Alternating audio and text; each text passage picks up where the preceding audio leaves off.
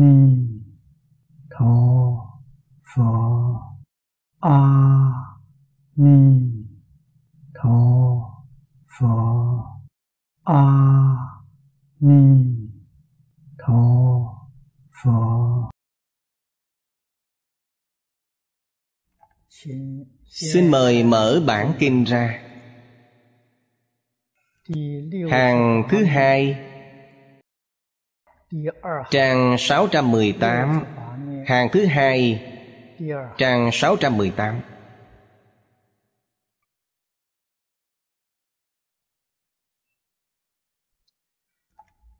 Xem bài kệ tụng thứ 10 Chúng sanh một tại phiền não hải. Ngô si kiến trượt thậm khả bố. Đại sư Ai Mẫn, Linh Vĩnh Ly Hữu hóa tràng dương sợ quán cảnh. Đây là kỵ khen ngợi Của biến hóa tràng thiên dương.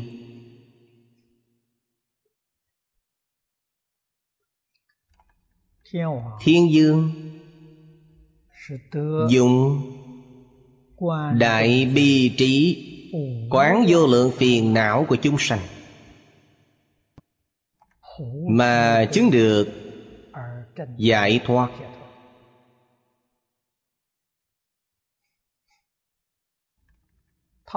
Chỗ thiên dương quán sát Chính là hiện tượng của sáu đường chúng sanh Nhưng sáu đường. Chúng ta đang ở Là cảnh giới mà chúng ta Không thể quan sát hết. Nên nói là hoàn toàn mê lầm. Đây là một việc rất đáng sợ. Chư phật và bồ tát nhìn thấy được. Những thiên dương này cũng nhìn thấy được. Nhưng bản thân chúng ta hoàn toàn không biết. Gọi là mất hết cảm giác. Một, có nghĩa là chìm đắm chìm đắm trong biển phiền não. Biển là dụ cho vô lượng vô biên. Vô lượng vô biên phiền não. Hiện tướng của phiền não chính là ba cõi sáu đường Ba cõi sáu đường từ đâu mà có vậy? Từ phiền não biến hiện ra. Tất cả chúng sanh Từ nhiều đời vô lượng kiếp đến nay Không cách gì vượt thoát Luân hồi sanh tử.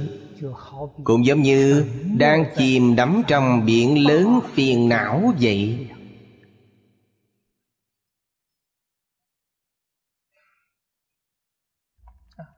trong vô lượng phiền não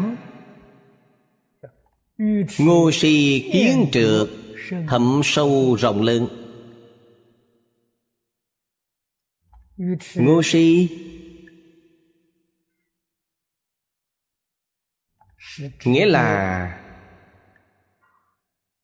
suy nghĩ sai lầm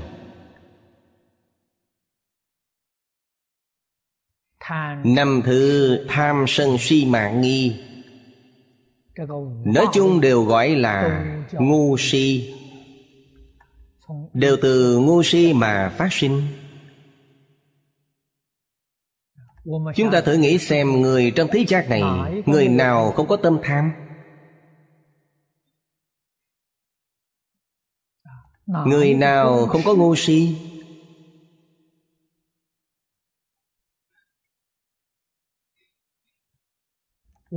chúng ta cho rằng chúng sanh có tâm tham là hiện tượng bình thường. Chúng ta đều chấp nhận là việc tất nhiên. nếu như có một người không có tâm tham thì người này rất kỳ lạ. Người này rất khó tin tưởng. Bởi làm gì có đạo lý không có tâm tham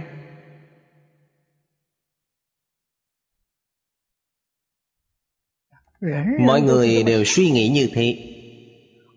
Trên thực tế thì đại đa số con người đều có tâm tham. Chỉ có một số ít không có tâm tham. Biết đủ thì thường an lạc.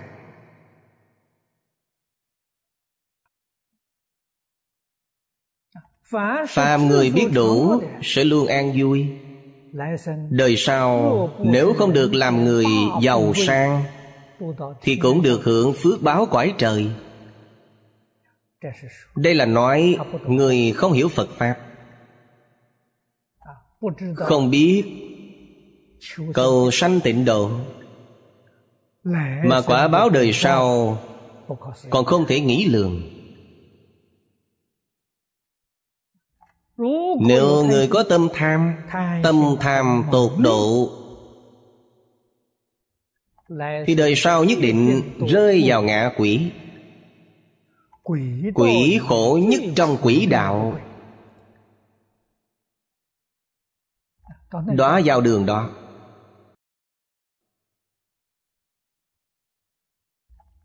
Sự việc này nếu không nhờ đức phật chỉ dạy thì làm sao chúng ta hiểu được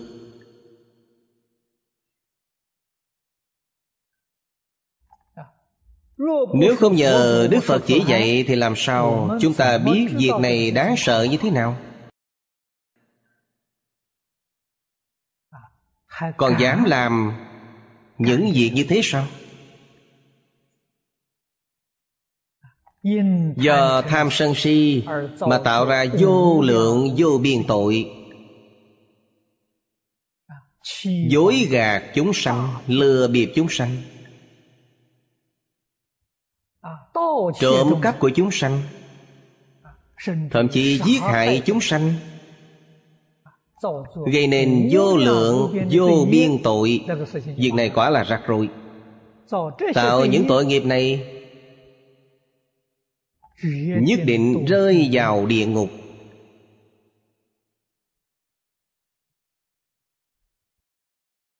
chúng ta bình tâm quan sát thế gian này, tất cả việc làm của chúng sanh thật sự rất gần với đường ác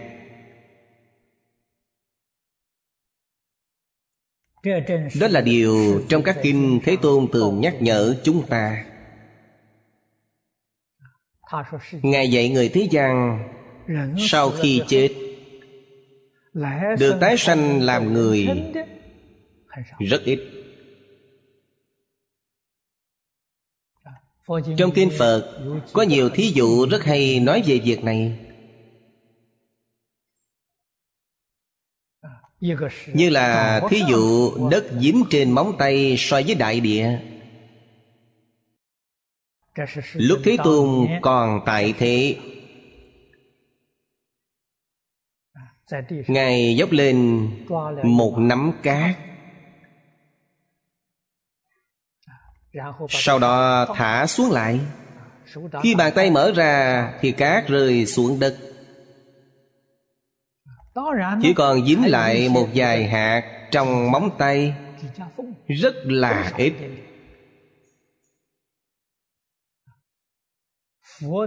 Mỗi cử chỉ của đức phật đều mang ý nghĩa sâu xa. Chúng đệ tử thấy việc làm này của thế tôn bèn thưa hỏi thưa thế tôn điều ấy có ý nghĩa gì? Đức phật đáp số chúng sanh trong thế gian sau khi chết không thể tái sanh làm người cũng giống như số cát ta dốc trong tay thả xuống đất. Đó là số không được làm thân người còn đời sau có thể làm được thân người thì giống như số cát ít ỏi còn dính lại trên đầu móng tay. Đây là nói số lượng được tái sinh làm người. Rất ít ỏi thật khó được. Đó là đạo lý gì kinh luận của tướng tông dạy rằng chúng sanh trong sáu đường đầu thai được thân người. Nghiệp này gọi là dẫn nghiệp. Dẫn quý vị đi đầu thai. Đó là dẫn nghiệp. Dẫn nghiệp của cõi người là gì? Là năm giới thập thiện nếu như trong một đời của chúng ta giữ đúng năm giới và thập thiện, không có sai phạm, thực hành năm giới không sát sanh, không trộm cắp. Người tại gia thì không tà dâm, không giọng ngữ, không uống rượu, năm giới không phải là nói, quý vị thọ năm giới rồi thì đời sau sẽ được thân người. Thật không có lý này. Nếu nói thế thì thật không công bằng. Vì sao vậy? Người không thọ năm giới, trên thực tế, năm điều này họ đều chẳng phạm. Lẽ nào nói họ không thể được thân người? Đâu có đạo lý này. Phật pháp là pháp bình đẳng. Trên hình thức không bàn đến thọ hay không thọ mà muốn quý vị phải thực hành.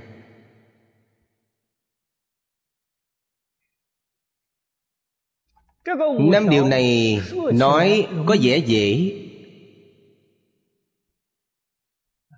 Nhưng ý nghĩa của nó rất khó lý giải. Muốn giảng năm giới này, thì mỗi giới phải mất hai tiếng đồng hồ cũng chưa xong phải nhận thức đúng đắn, thật sự hiểu rõ. Những khởi tâm động niệm trong sinh hoạt hàng ngày của quý vị phải nắm giữ nguyên tắc này tuyệt đối không vi phạm.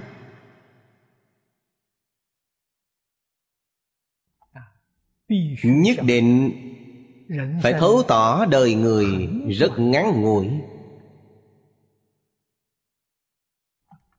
Người trung niên trở lên người 40 tuổi trở lên cảm xúc càng lúc càng nhạy bén.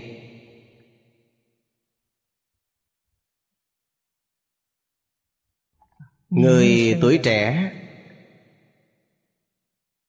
cảm xúc chậm chạp hơn. Người cao tuổi thì cảm xúc rất chín chắn thời gian chẳng còn bao lâu. Mặc dù trường thọ sống đến trăm tuổi rồi hồi tưởng lại thấy một trăm năm chỉ như một khẩy móng tay mà thôi. Nhớ lại thời niên thiếu hệt như mới hôm qua mới thật sự thể hội lời phật giảng trong kinh. Mạng người vô thường thế gian vô thường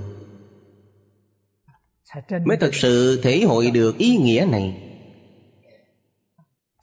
Thời giờ ngắn ngủi như thế, tại sao lại còn tạo nghiệp?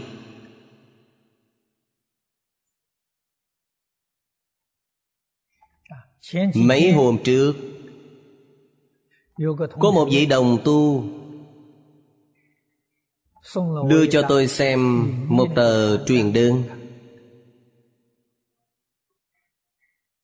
Từ đại lục chuyển đến. Nghe nói mấy báo chí đều có đăng. Nói đến đầu năm dân quốc. Trung quốc có vài nhân vật tiếng tâm.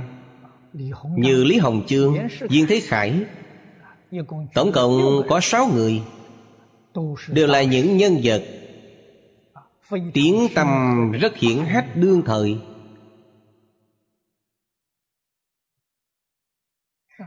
Bảo trì đăng tải Hiện nay sáu người này đều đã biến thành heo Vì sao biết? Vì trên thân con heo Đều có ghi tên của họ.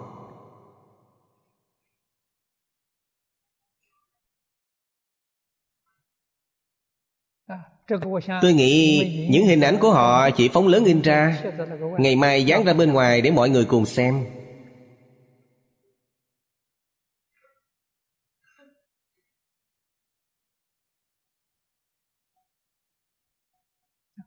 Vì sao họ biến thành heo? Vì ngu si. Tự cho mình thông minh, Vô dụng. Không có trí tuệ chân thật. Thế nào là trí tuệ? Cho dù đời sống của mình có khổ đến đâu đi nữa. Cũng không lấy của phi nghĩa. Đó là người thông minh.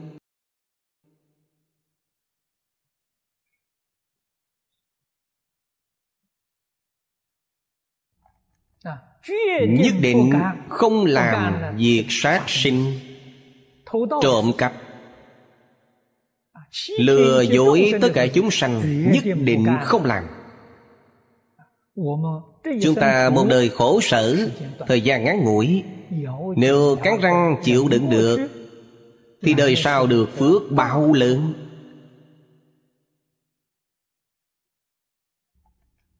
Đây mới gọi là người có trí tuệ chân thật.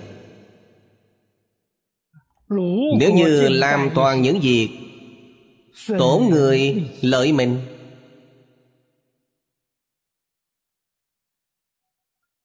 tổn hại xã hội tổn hại quốc gia. Thì chỉ giàu sang một lúc. nhất định sẽ đọa vào đường ác quý vị nghĩ xem việc này làm sao không đáng sợ? Rơi vào ba đường ác thì rất dễ. Nhưng ra khỏi ba đường ác thì rất khó những năm cuối của đời nhà thanh chúng ta cũng thấy trên sách vở có ghi chép. Tào tháo cũng biến thành heo. Khi giết chết con heo này cạo sạch lông mới phát hiện. Trên thân của con heo có ghi hai chữ tào tháo. Mà tào tháo làm heo đến sáu đời ở đây nói, Tào Tháo làm thân heo đã sáu lần rồi. Cũng không biết sẽ biến thành heo bao nhiêu lần nữa.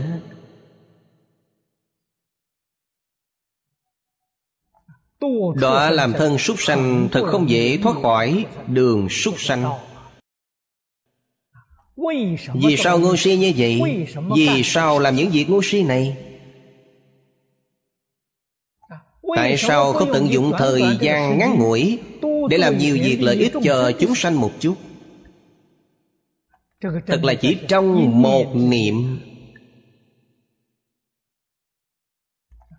Ta không có khả năng làm lợi ích cho chúng sanh. Ta không có tiền bạc làm lợi ích cho chúng sanh. Nhưng ta vẫn còn thân thể này. Ta còn có thể làm việc. Ta còn có cái miệng Dùng miệng hướng dẫn tất cả chúng sanh Đoạn ác tu thiện. Thân này của ta Không làm các việc ác Thực hành các việc lành Làm những việc như thế cho người ta xem Đều là lợi ích chúng sanh. Làm việc lợi ích cho chúng sanh Không nhất định phải có quyền thế Không nhất định phải có tiền. Không có tiền cũng có thể làm công đức viên mạng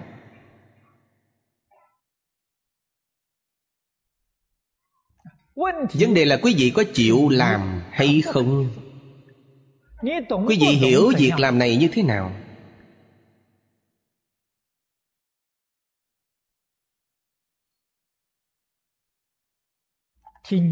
Nghe kinh nghe pháp. Phần đông mọi người đều được lợi ích. Nhưng người được giác ngộ thì lại rất ít nghe một bộ kinh suốt mười mấy năm như thế, mà còn làm những việc phá giới. Quý vị đem kinh chỉ dạy họ cũng hiểu. Họ cũng có thể nói những điều tốt đẹp. Nhưng vì sao họ không làm được? Vì tập khí ác quá dày, tập khí phiền não quá nặng.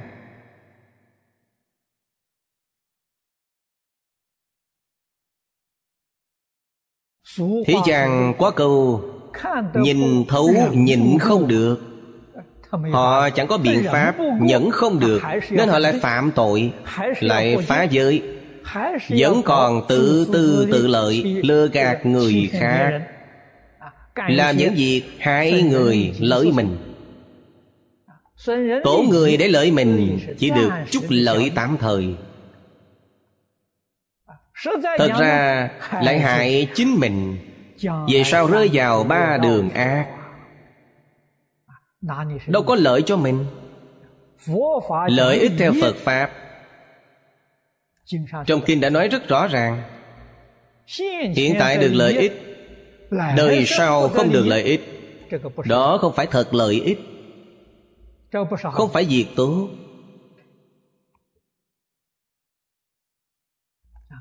có thể thấy phật pháp rất xem trọng đời sau. Vì sao ư? Vì thời gian nhiều đời sau rất dài. Còn thời gian trong một đời rất ngắn ngủi.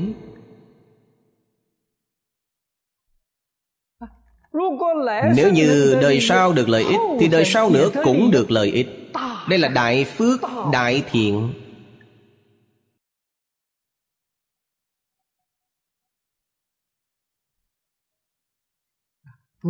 Nếu như đời này bạn được lợi ích đời sau cũng được lợi ích thì lợi ích của quý vị mới được đầy đủ.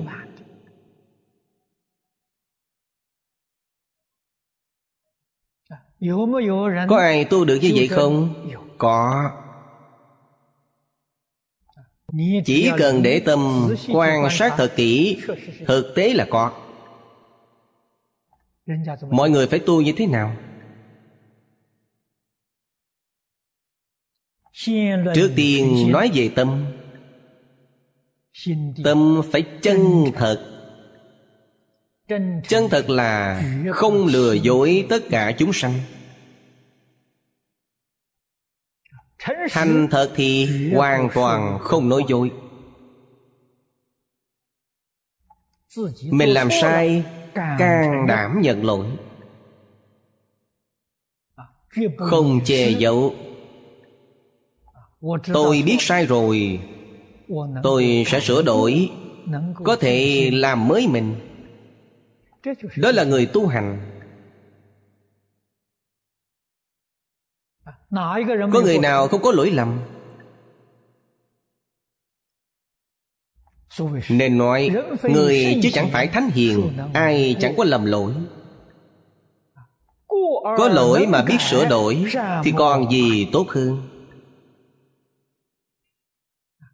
Người tự biết sửa đổi làm mới trong giáo lý của phật gọi là bồ tát. Trong thế gian gọi là thánh hiền.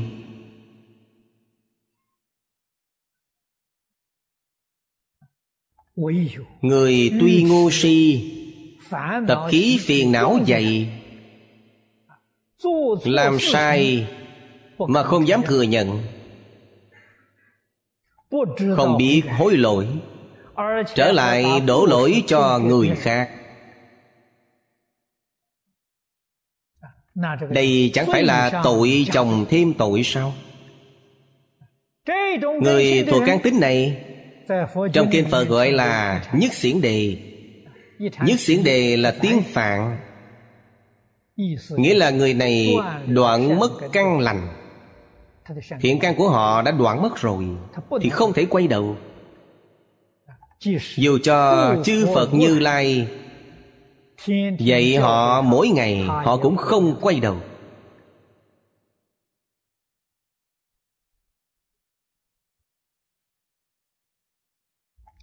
Ở thế gian thật có loại người này. Ngu si thật đáng sợ. Kiến trượt dùng ngu si tượng trưng cho phiền não. Tượng trưng cho tư hoặc. Chúng ta nói kiến tư phiền não. ngô si tượng trưng phiền não tư hoặc. Kiến trượt tượng trưng cho phiền não kiến hoạt. Thân kiến, biên kiến kiến thủ kiến, giới thủ kiến, tà kiến. Có ý nghĩa này, cũng có thể mở rộng ra. Ngũ trượt ác hệ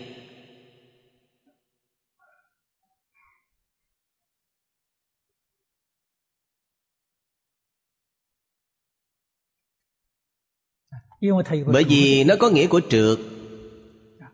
do đó hay gọi là ngũ trượt. Ngũ trượt này thuộc về quả báo. Quả báo từ đâu đến? Đến từ ngu si mà có.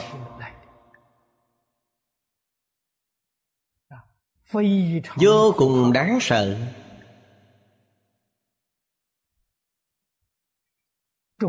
chúng sanh rơi vào đó.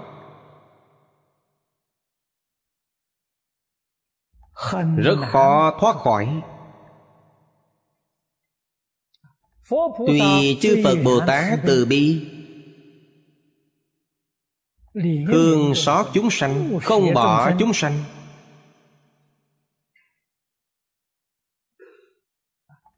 trong mọi thời khắc lương dạy chúng sanh. Thoát khỏi biển khổ. Vì sao chúng sanh.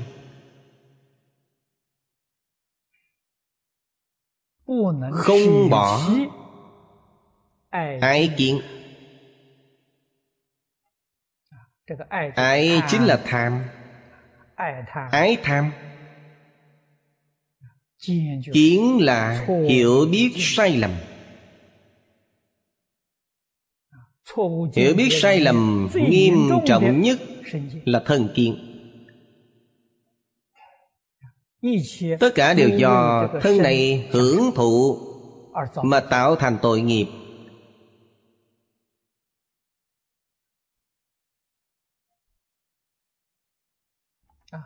Rõ nhất là khẩu nghiệp. Khẩu không chỉ nói bậy. khẩu còn tham đắm vị ngon.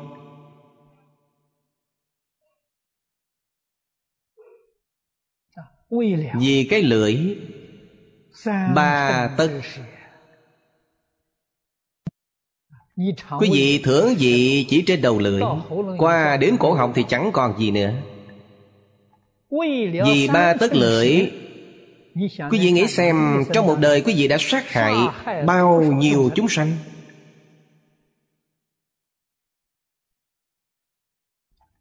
Trong kinh phật dạy rõ quý vị ăn nửa cân thịt đời sau phải trả tám lạng đời này quý vị đã ăn bao nhiêu thịt chung sanh đời sau nhất định phải trả.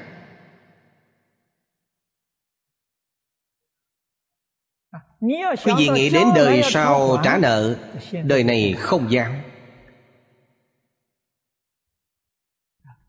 nhân duyên quả báo chẳng sai mảy may. Thiếu mạng phải đền mạng thiếu tiền phải trả tiền Đức Phật đã dạy cho chúng ta rất rõ ràng. Ngày thế gian này không ai chiếm đoạt quyền lợi của người khác. Chẳng có đạo lý này.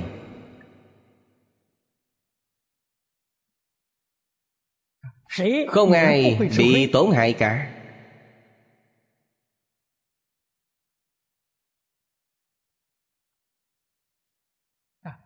Đây mới là định luật nhân quả là nghĩa thật của nhân quả.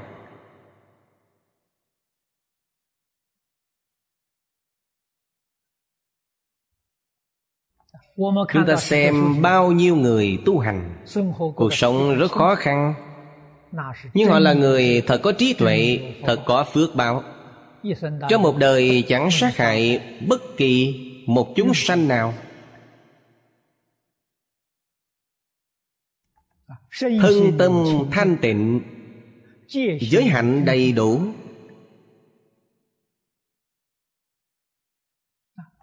Nếu không giảng sanh, đời sau sẽ vô cùng giàu sang. Phần lớn đều sanh lên cõi trời để hưởng phước trời. Phước báo ở nhân gian rất nhỏ. Phần lớn là sanh ở cõi trời. Lúc chúng ta đọc bài kể này trong lúc đọc tụng thật sự toàn thân nổi gai ốc. Nghĩ hiện tại chúng ta cũng như vậy. Đang ở trong cảnh giới này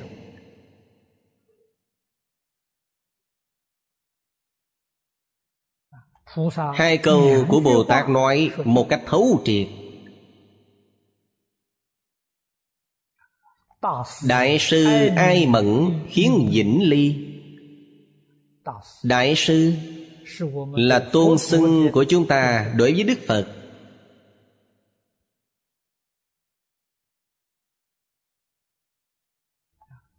Chỉ có phật mới xưng là đại sư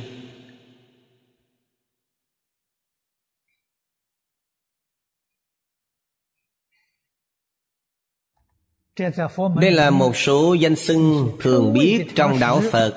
Trước đây đã từng nói qua với các vị rồi. Chỉ vì đạo tràng chúng ta mỗi ngày đều có những bạn đồng tu mới đến. Trước đây chưa được nghe. Tôi không thể không nói sơ qua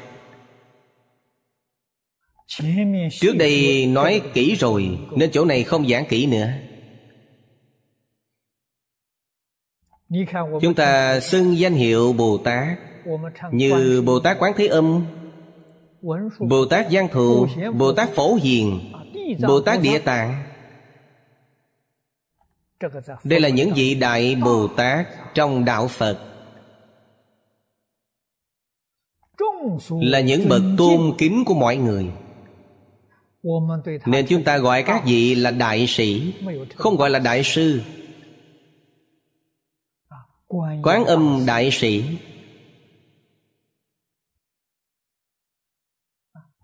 bồ tát gọi là đại sĩ hoặc khai sĩ chánh sĩ đều là tên gọi tôn kính của bồ tát. nếu như gọi bồ tát là đại sư quý vị tự nghĩ đó là ý nghĩa gì?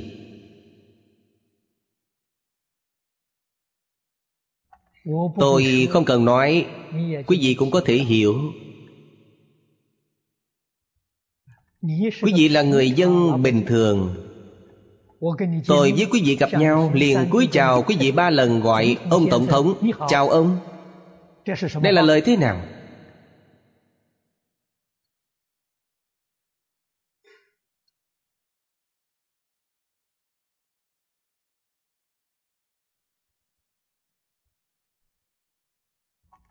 các vị cần phải hiểu rõ? Hiện tại có rất nhiều người xuất gia tự phong cho mình làm đại sư. Cũng giống như quý vị là người bình thường nhưng gặp quý vị gọi là ông tổng thống.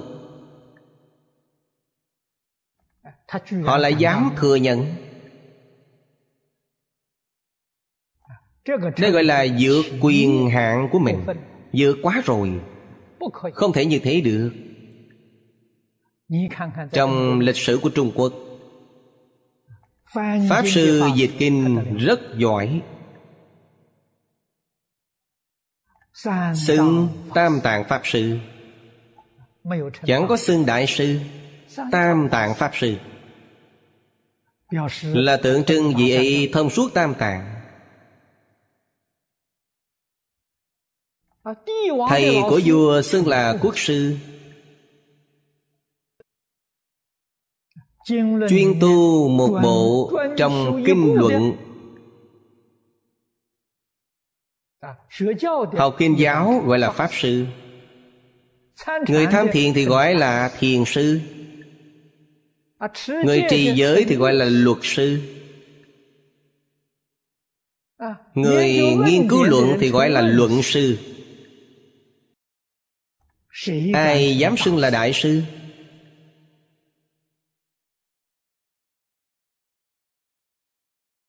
Chẳng qua ở Trung Quốc Cũng có gọi là đại sư là gì sao? Là sau khi chết rồi Người sau mới tôn xưng họ. Chứ chẳng có ai đang còn sống Mà được xưng là đại sư Không có việc này Chưa từng nghe nói Hôm nay chúng ta gọi Đại sư Ấn Quang của tịnh Độ Tông.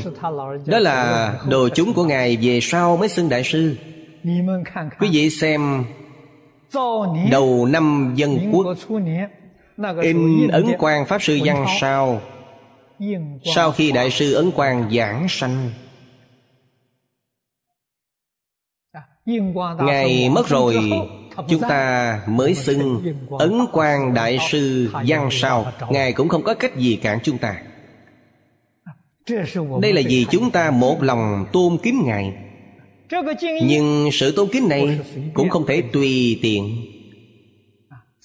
Trong đạo phật có quy củ. Chỉ có tổ sư của tịnh độ tông mới xưng là đại sư điều này được công nhận. Nếu chẳng phải là tổ sư của tịnh độ tông, thì đều không thể xưng là đại sư. Nếu xưng là đại sư là có vấn đề. Vì sao vậy? Đại sư là phật. Phương pháp quý vị quá độ chúng sanh, Hiệu quả quá độ chúng sanh. Với chư Phật Như Lai, Không có gì khác nhau Mới có thể xưng là Đại Sư. Tôn tịnh độ dùng Kinh A-di-đà Chuyên dùng niệm danh hiệu Phật Cùng tất cả chư Phật và Bồ Tát độ chúng sanh chẳng sai khác. Tất cả chư phật độ chúng sanh đều dùng ba kinh tịnh độ đều dùng niệm danh hiệu phật đều có thể khiến chúng sanh ngay trong đời này giảng sanh thành phật. Không có thối chuyển chỉ có vị ấy mới có thể xưng là đại sư. nhưng mà Tịnh Độ Tông xưng Đại Sư Đều xưng sau khi Tổ Sư đã giảng sanh. Người sau kính xưng họ.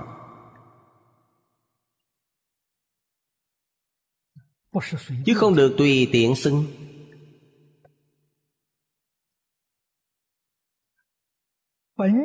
Trong bốn kinh xưng Đại Sư Là xưng Tỳ Lô Giá Na Như Lai. Thương xót chúng sanh trong lục đạo này. Thương xót những chúng sanh ngu si này. Vì chúng sanh này Hiện thân thuyết Pháp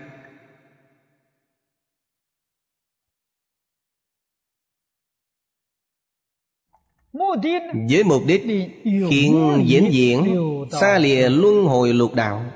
Đây mới là mục đích. Có phải là khiến cho tất cả chúng sanh đều đạt đến mục đích này không? Vậy cần phải xem căn tính của chúng sanh. Chúng sanh căn tánh thuần thuộc mới đạt được mục đích này phật không bỏ chúng sanh. Nếu căn tánh của chúng sanh chưa thuần thuộc, Thì giúp cho họ thuần thuộc. Chưa có căn lành, Thì giúp họ trồng căn lành. Chúng sanh đã có căn lành, Giúp họ được thuần thuộc. Chúng sanh đã thuần thuộc Giúp họ một đời được độ.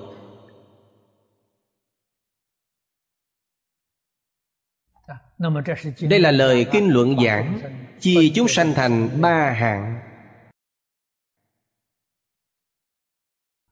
Chúng ta xem mình thuộc loại nào. Phần lớn là thuộc hạng Chúng sanh chưa thuần thuộc. Chưa thuần thuộc Giúp chúng ta được thuần thuộc. Dùng phương pháp nào để trợ giúp? phương pháp hữu hiệu nhất là nghe pháp. nghe kinh nghe pháp. Khi Thế Tôn còn tại thế Giảng kinh thuyết Pháp suốt 49 năm. Mỗi ngày nói, mỗi ngày khuyên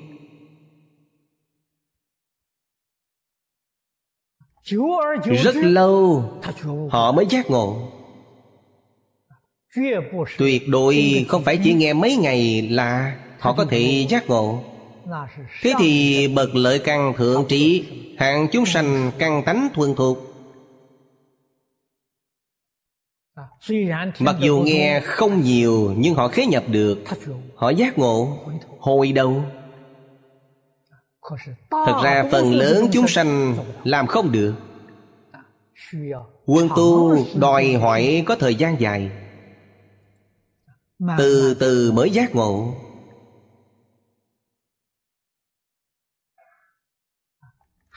Ngộ rồi phải tự hàng phục phiền não của mình.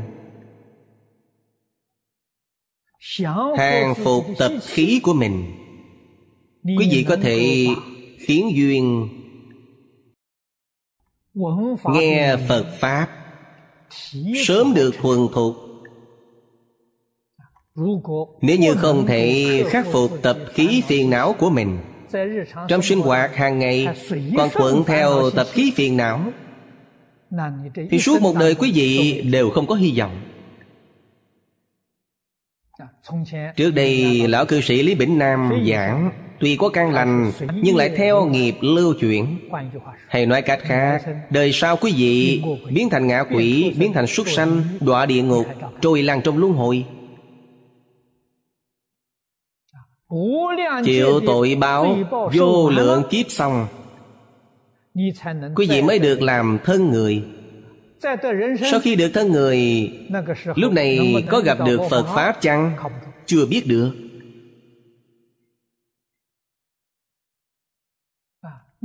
Nếu được thân người mà không gặp được phật pháp thì nhất định lại tạo nghiệp.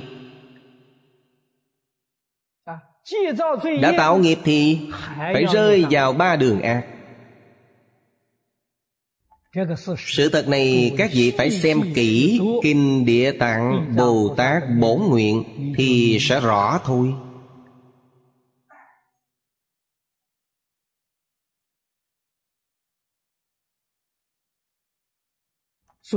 cho nên việc đáng sợ này là thật không phải giả.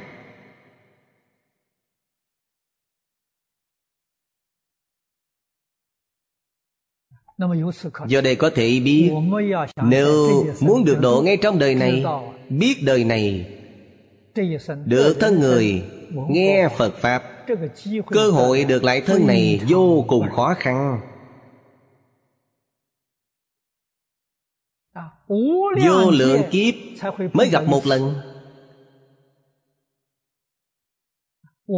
Đời này chúng ta được thân người.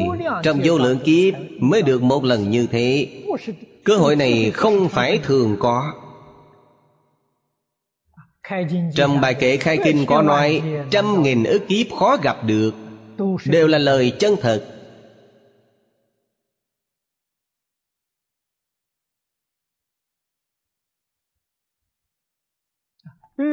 Sau khi gặp được, Lại không biết trân quý cơ hội. Không biết nắm bắt cơ hội này. Không biết ngăn chặn tập khí phiền não của mình. Cơ hội này của chúng ta vô cùng ngắn ngủi.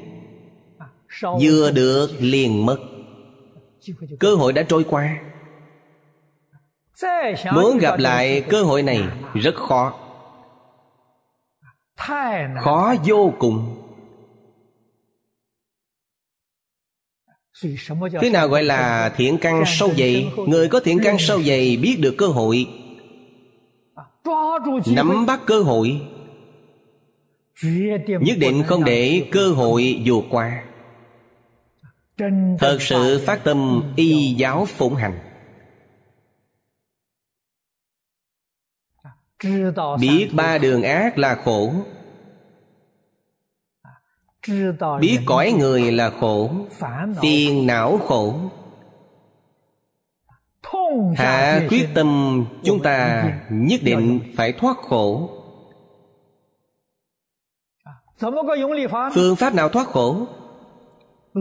Chân thành niệm phật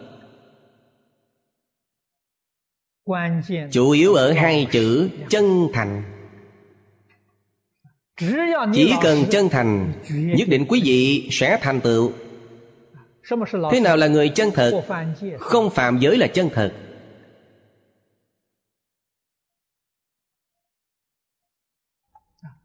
Lìa bỏ tất cả vọng tưởng phân biệt chấp trước. người này mới gọi là chân thật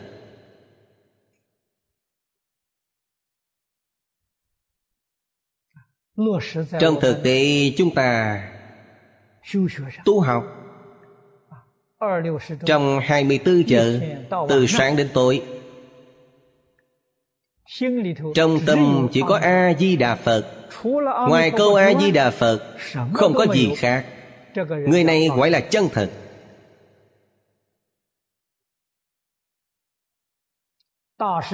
phương pháp của bồ tát đại thế chí giảng cho chúng ta trên hội lăng nghiêm. Đồ nhiếp lục căn niệm phật liên tục. đây gọi là chân thật. Là tiêu chuẩn của chân thật. Thế nào là đô nhiếp lục căn? mắt không duyên sắc trần bên ngoài nhưng không phải bảo quý vị không nhìn, không thể không nhìn. Mở to mắt có gì nhìn không thấy chứ?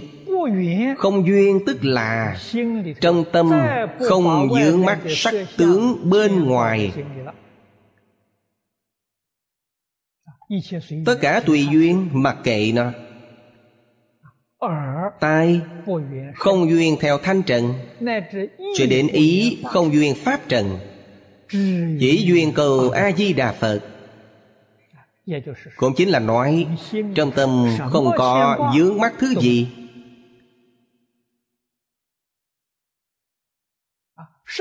Không có quan điểm nhận xét điều gì. Chỉ có đơn thuần một câu a di đà phật như thế.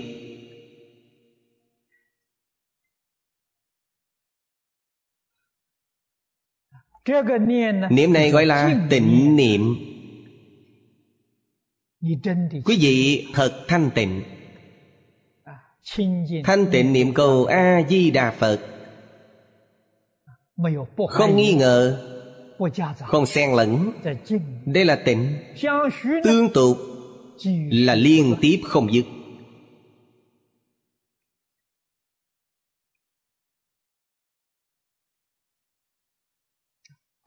Lúc làm việc cũng không gián đoạn vẫn làm việc bình thường. pháp môn niệm phật hay ở chỗ này? không làm trở ngại công việc. Bất cứ việc gì trong sinh hoạt hàng ngày đều không trở ngại.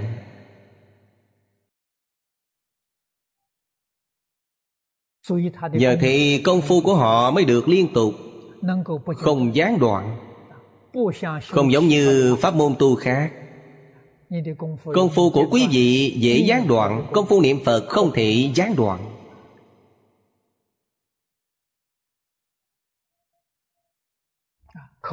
Lúc miệng niệm mệt niệm trong tâm miệng không niệm. Thế thì vẫn không gián đoạn. Nên nói nhớ phật niệm phật. Nhớ là trong tâm nhớ niệm miệng không niệm. Đây vẫn thuộc về niệm phật do đó niệm phật không nhất định niệm ở miệng. Trong tâm thật có. Gọi là niệm phật. Thanh danh lợi dưỡng năm dục sáu trần ở thế gian trong tâm thật sự không có. Đây gọi là buông xuống. Đây mới gọi là chân thật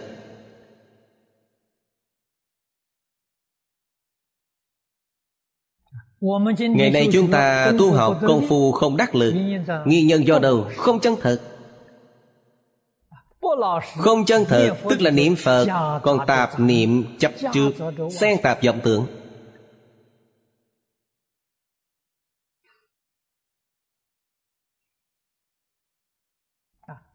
Nói thật đối với chân tướng của nhân sinh vũ trụ chưa hiểu rõ không thấu triệt. Bởi ngu si quá nặng. Hoài nghi này làm chướng ngại đạo. Chúng ta phát tâm dõng mãnh tinh tiến vẫn không phát tâm được.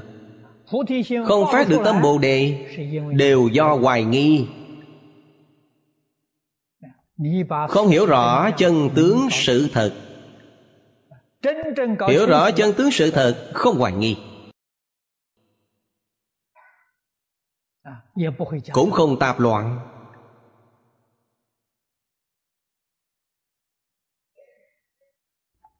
Thì sau đó đời sống của quý vị mới tương ưng với đại phương quán phật hoa nghiêm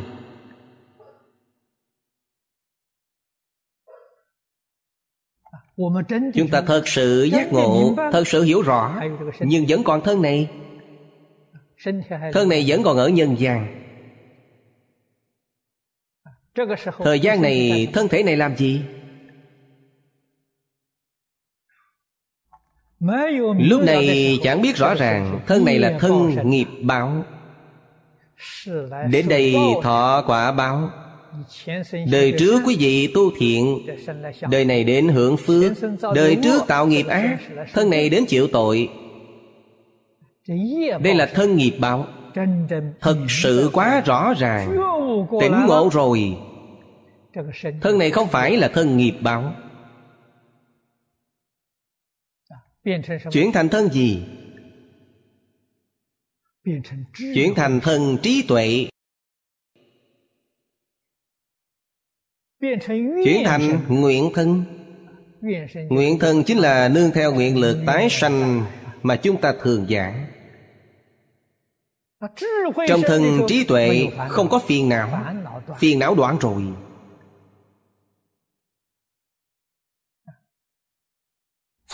Bắt đầu từ lúc này quý vị chuyển phiền não thành bồ đề chuyển sanh tử thành niết bàn chuyển sang cách sống của phật bồ tát. Thân phật và bồ tát ở thế gian này làm gì? Độ chúng sanh. Nói cách khác, sau khi ngộ rồi thì không sống cho riêng mình, không sống cho bản thân, mà sống vì tất cả mọi người. Sống vì tất cả chúng sanh làm gương cho tất cả chúng sanh. Gọi là thân giáo. Chúng sanh nghi hoặc đến hỏi ý về việc này. Thì cũng nên giải đáp tương tận cho họ. Đó gọi là ngôn giáo. Đây chính là ý nghĩa tam luân giáo hóa của chúng bồ tát trong hội hoa nghiêm thân miệng ý. Gọi là tam luân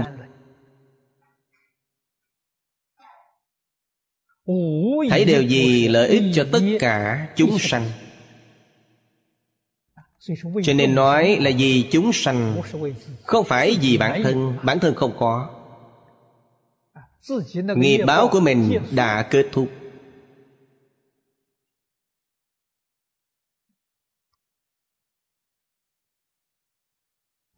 chúng ta đọc hoa nghiêm. Chúng ta niệm phật tu tịnh độ. Cần phải khế nhập cảnh giới này. Mới không cô phụ chư phật bồ tát. Mới không cô phụ các vị tổ sư. Chúng ta mới là đệ tử phật chân chánh là đệ tử a di đà chân chánh. Ngay trong một đời này vĩnh viễn thoát khỏi luân hồi.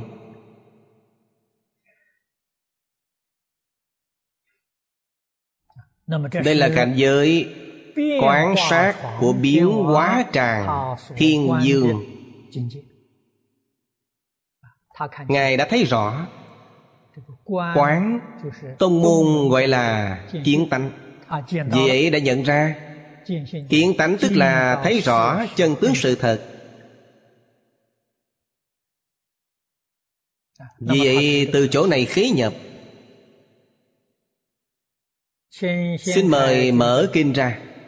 Hàng thứ tư Trang 68 Chúng ta xem bài kệ cuối cùng Như Lai thường phóng Đại Quang Minh. Nhất nhất quan trung vô lượng Phật. Các các hiện hóa chúng sanh sự. Thử diệu âm thiên sở nhập môn.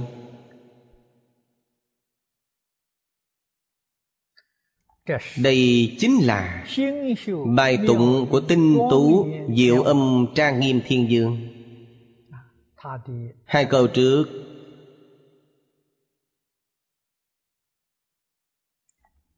Chính là đại ý của tinh tú trang nghiêm.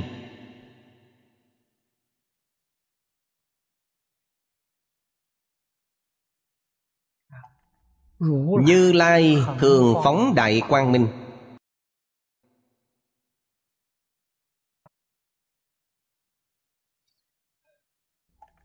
đoạn trước đã nói với các vị. phàm trong kinh xưng danh hiệu như lai. Đều là nói đến tự tánh. Là tánh đức khởi dụng.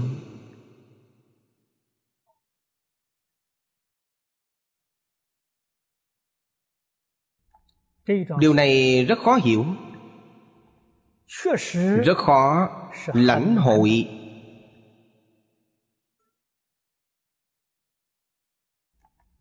nhưng chúng ta tu học đại thừa thì không thể không hiểu cũng không thể không lãnh hội. vì sao nói điều này rất khó lãnh hội vì rơi vào ý thức phân biệt thì không thể lãnh hội. Đó là chỗ khó.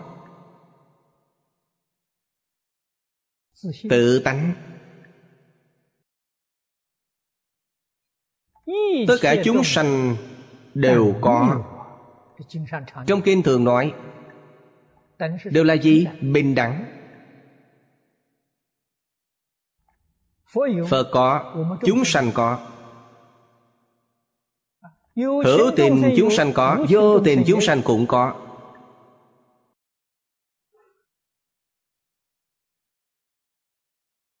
Không phải nói tự tánh của phật nhiều hơn chúng ta. Tự tánh của chúng ta ít hơn của phật. Không có lý này. Nhất định là bình đẳng chẳng những bình đẳng mà còn là một thể. Bình đẳng chỗ nào? Tận hư không khắp pháp. giới. Mọi lúc mọi nơi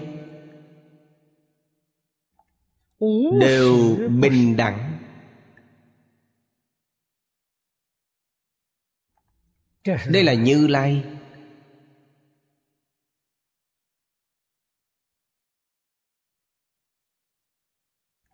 đây là nhất tâm. Là chân tánh. Cũng gọi là tự tánh, hoặc là chân như.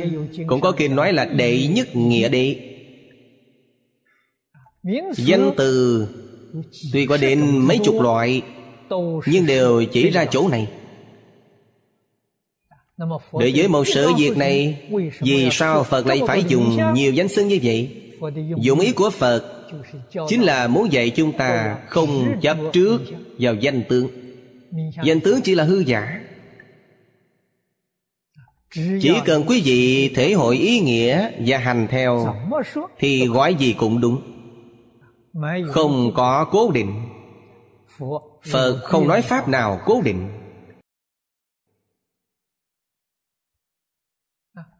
Luôn dạy chúng ta ngộ nhập pháp môn phương tiện. Ngộ nhập pháp môn phương tiện chính là hết thể đều không chấp trước quý vị sẽ thể nhập được. Cho nên dùng nhiều danh tự như vậy là để hiển thị một cửa phương tiện mà thôi.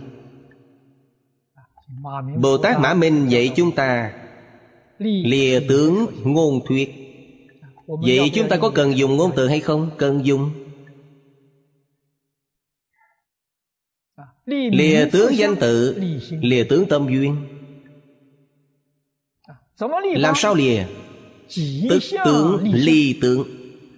Ly tức đồng thời là thật sự lìa.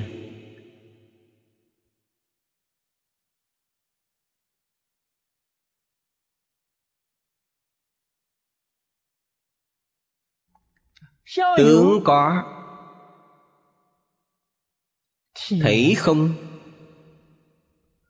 nói có niệm không？quý vị mới có thể khế nhập。phàm phu không thể khế nhập khó ở chỗ nào？vọng tâm của chúng ta chuyển theo lời nói của phật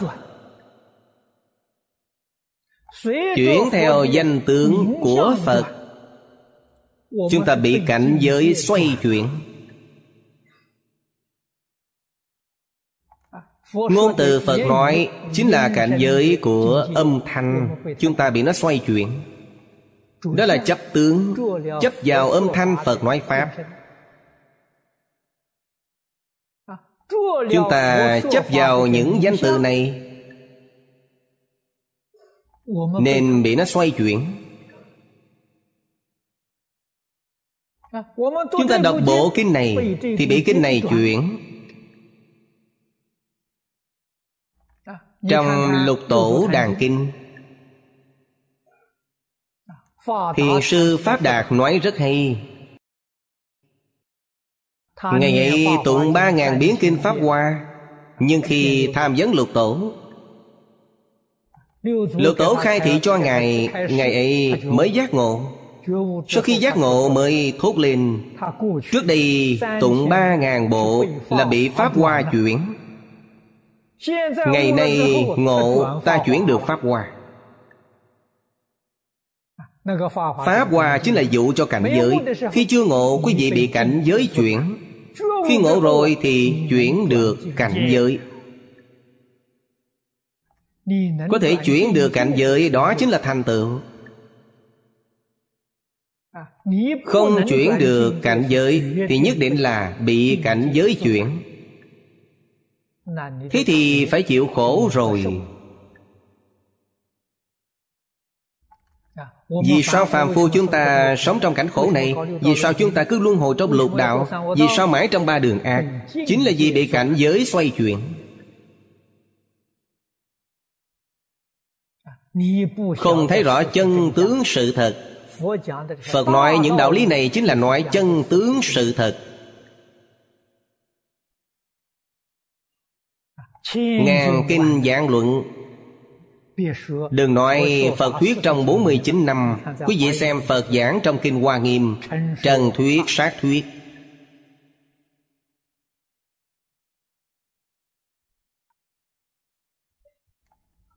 Vô tận, vô gián thuyết.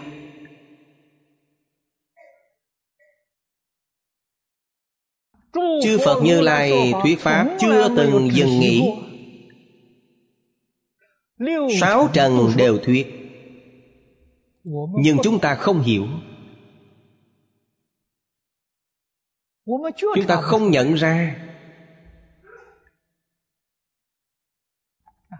Đây là sơ suất. Mê chấp quá sâu. Không biết sáu trần đều đang nói Pháp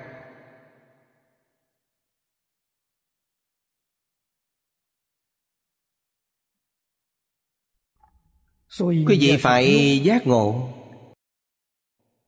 Quan sát được, lãnh hội được. Thì mới thể nhập cảnh giới. Sau đó mới quát nhiên Đại ngộ. Chư Phật Như Lai không ngừng nói Là nói cái gì? Thấy đều là nói đến Tánh và tướng này mà thôi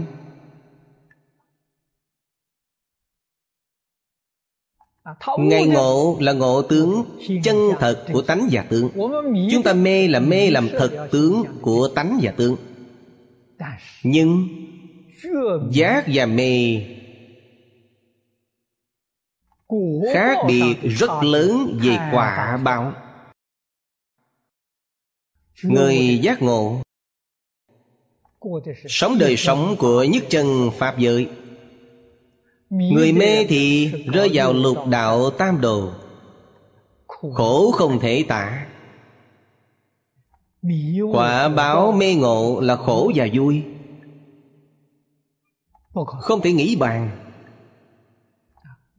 Không sao nói hết được. Việc giảng dạy Và tu học trong Phật Pháp Cốt yếu là hỗ trợ cho chúng sanh giác ngộ. Tuyệt đối không phải học vấn nhớ hỏi. Quý vị nhớ nhiều nghe nhiều có lợi ích gì? Không có lợi ích. Phải giác ngộ mới có lợi ích cũng chính là nhất định phải hiểu rõ chân tướng sự thật mới có lợi ích được.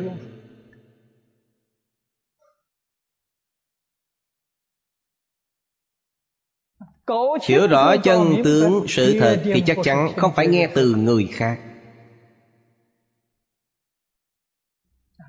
Nghe người khác nói thì không phải là cảnh giới quý vị tự thân chứng, không có lợi ích.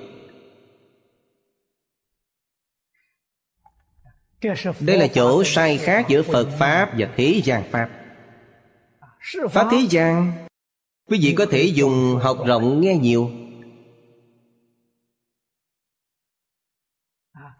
Phải ghi nhớ thật nhiều phải học tập thật nhiều. Phật pháp thì không như thế. Phật pháp nhất định cần phải khai ngộ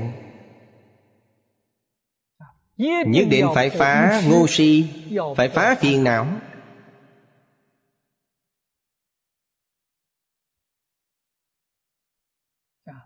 Học vấn nhớ hỏi Không thể phá được ngu si Không thể phá phiền não. Nói cách khác Quý vị có thể ứng phó Pháp thế gian Nhưng không có biện pháp thoát khỏi thế gian. Nhất định quý vị làm không được Mục tiêu cuối cùng của Phật Pháp Là dạy chúng ta vượt khỏi thế gian. Quý vị phải hiểu được hàm ý của hai chữ Như Lai. Hằng phóng đại quang minh Chẳng sai tí nào. Như Lai là tự tánh của chúng ta. Là bản tánh của chúng ta mãi mãi thường phóng quang.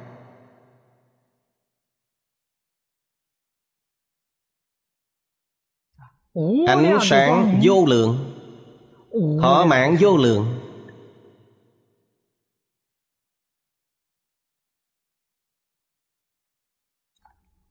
Nhất nhất quan trung vô lượng phật.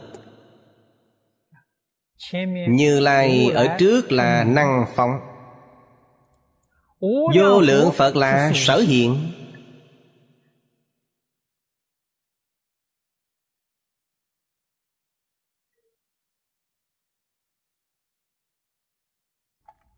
như lai là thể tánh của tự tánh chúng ta. Quang minh là tác dụng. Vô lượng phật là hiện tượng phải dùng ba chữ đại phương quảng trong đề kinh này để nói như lai nghĩa là đại.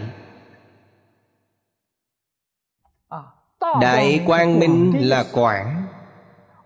Vô lượng phật là phương. Phương là nói về tướng, hiện tượng nhất nhất quan trung vô lượng phật.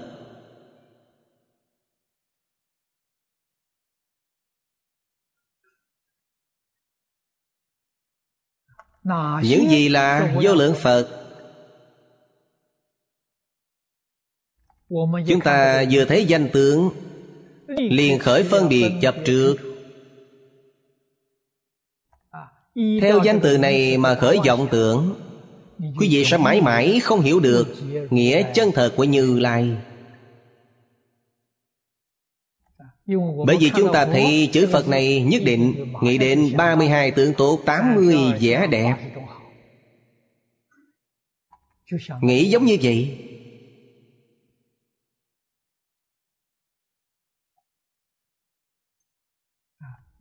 Cái suy nghĩ này có đúng không?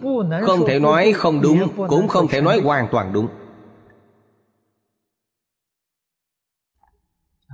Tại sao vậy? Phật có năng lực hiện vô lượng vô biên thân. Hiện ra tất cả thân tướng Đều là tướng Phật.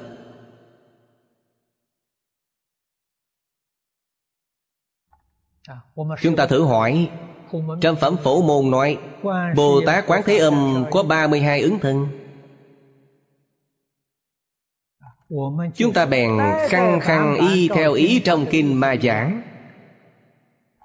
32 thần tướng ấy có phải đều là Quán Thế Âm Bồ Tát không? Chúng ta có thừa nhận Ngài đều là Bồ Tát Quán Thế Âm không? Đều là Bồ Tát Quán Thế Âm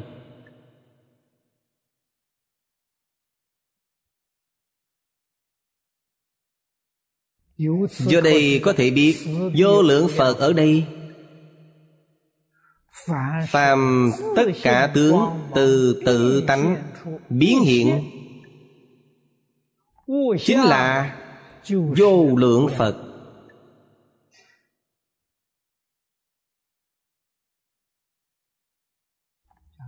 Lần nữa muốn nói với quý vị toàn bộ thân thể này của chúng ta cũng là trong vô lượng phật chúng ta là một thân của vô lượng thân phật trong mỗi một ánh sáng đây là một sự thật chắc chắn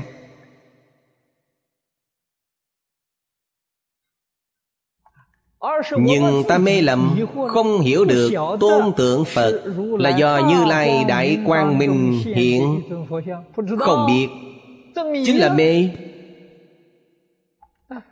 Mê thì tạo nghiệp chuốt luân hồi. như vậy có oan uổng hay không? Xin được nói rõ. mắt phật nhìn thấy chúng sanh đều là phật. chính là sự việc này. Quý vị tự nghĩ khắp hư không bao trùm pháp giới Vô lượng vô biên cõi nước Y bảo chánh báo trang nghiêm. Có vật nào không từ tự tánh đại quang minh biến hiện ra.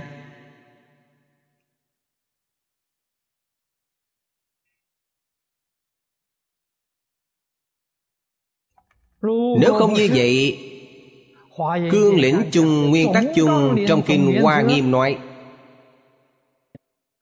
duy tâm sở hiện câu nói này giảng không thông được. Hai câu kệ này chính là nói duy tâm sở hiện. Câu thứ ba là nói duy thức sở biến. Chúng ta thấy nghĩa này đúng không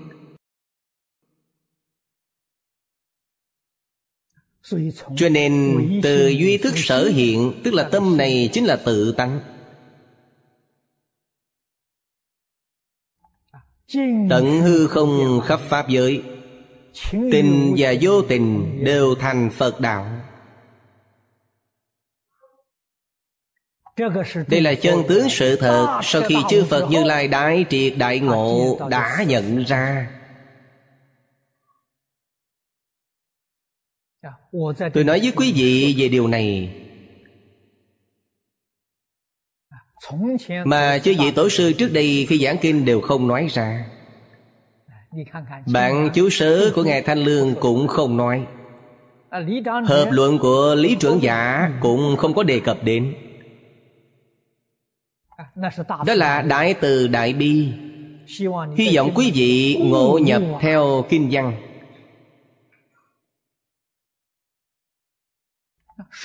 nói ra chính là ngăn chặn cửa giác ngộ của quý vị. Không có cách gì khai ngộ được. Trong lúc thuyết giảng tôi thường nói tôi nói cho quý vị biết. Quý vị phải cầu chứng. Tôi nói ra kết quả quý vị hãy thử nghiệm. Nếu không cầu chứng quý vị cũng có thể giảng nói. Quý vị là người có học vấn nhớ hỏi, không phải là cảnh giới của chính mình, quý vị sẽ không được lợi ích. Chứng thật điều này thì mới được lợi ích. Chẳng khác gì đại triệt đại ngộ nhất định phải chứng đắc là cảnh giới của chính mình, chứ không phải là cảnh giới của người khác mỗi câu, mỗi chữ đều nói đến tự thân. Bổn phận của chính mình.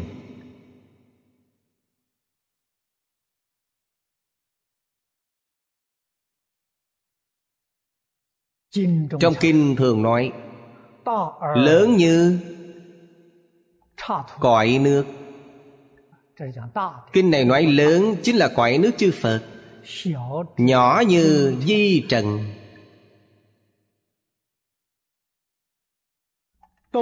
Đều là vật từ tự tánh biến hiện. Tánh không có lớn nhỏ. Cho nên vật biến hiện cũng không có lớn nhỏ.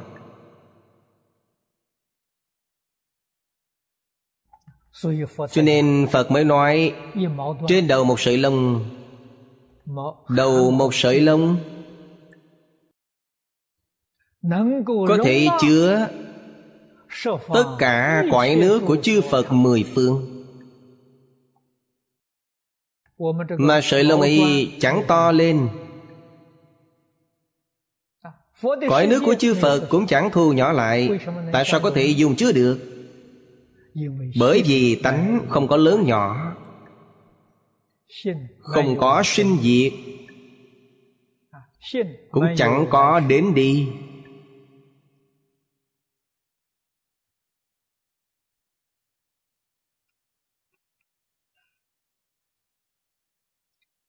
Người thật sự biết dụng công. Đối với những kinh văn này phải thường thường tụng niệm thuần thục. Phải tụng niệm.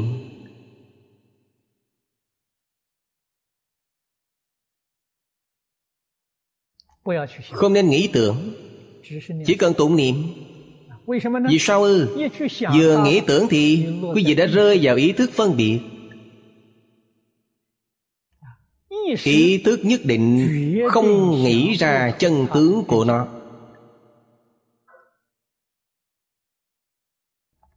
Đó là đạo lý đương nhiên.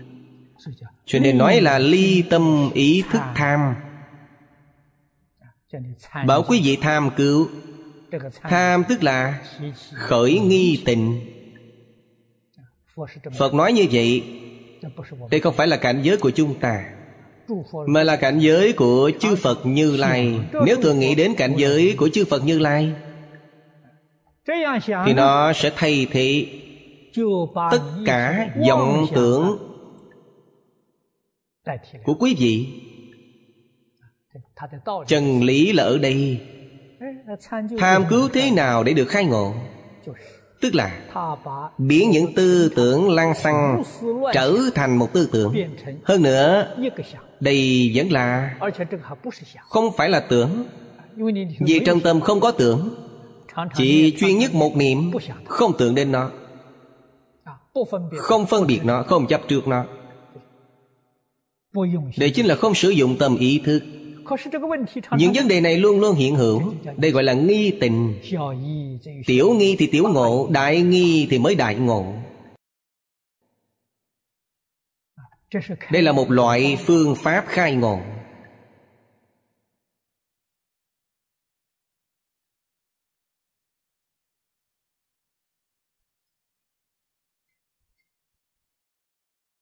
Nếu quả thật không khai ngộ thì sao? Phải chân thật niệm Phật Giảng sanh thế giới cực lạ Gặp Phật A-di-đà. Nghe Phật A-di-đà thuyết Pháp sẽ được khai ngộ. Cổ nhân nói Đã gặp được Di-đà lo gì không khai ngộ? Đây là phương pháp hay. Thật ra căn tánh của chúng ta khá cạn mỏng Không vào được cảnh giới cũng khó khai ngộ. Nên tìm Phật A-di-đà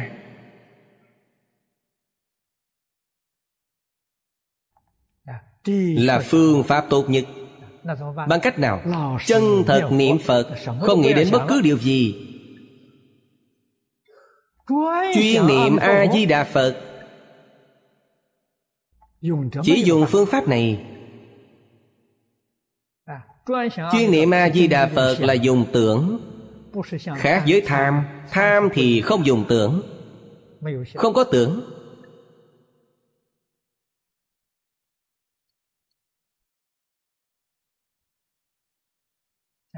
đây là nói tham thiền và niệm phật khác nhau ở chỗ nào? chính là ở chỗ này. niệm phật là nhớ phật niệm phật tức có tưởng. tham cứu thì không có tưởng. không có tưởng là hỏng rồi. nhất định không thể khai ngộ. đây là chỗ sai biệt cơ bản giữa niệm phật và tham thiền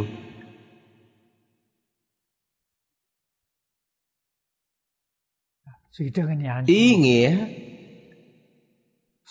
của hai câu tụng này là hết sức sâu rộng.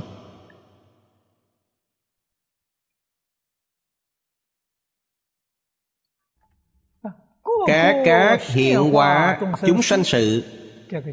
Đây là nói đều do thức biến hiện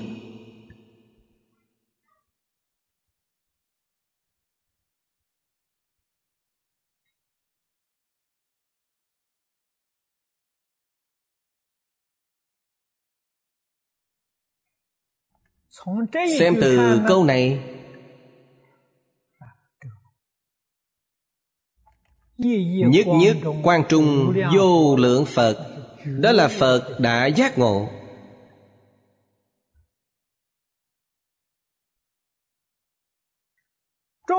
chúng sanh là phật còn mê chưa giác ngộ phật giác ngộ. Hiện nay chúng ta thường nói phải có trách nhiệm giúp đỡ những vị phật chưa giác ngộ. Đây là nói theo thế gian. giúp cho các vị dễ hiểu. Chúng ta có trách nhiệm giúp đỡ người khác nếu trong cảnh giới của phật ý niệm trách nhiệm này hoàn toàn không có. Nếu quý vị còn nói tôi có trách nhiệm giúp đỡ người khác thì quý vị là phàm phu. Rơi vào tâm ý thức mới thấy có nghĩa vụ này.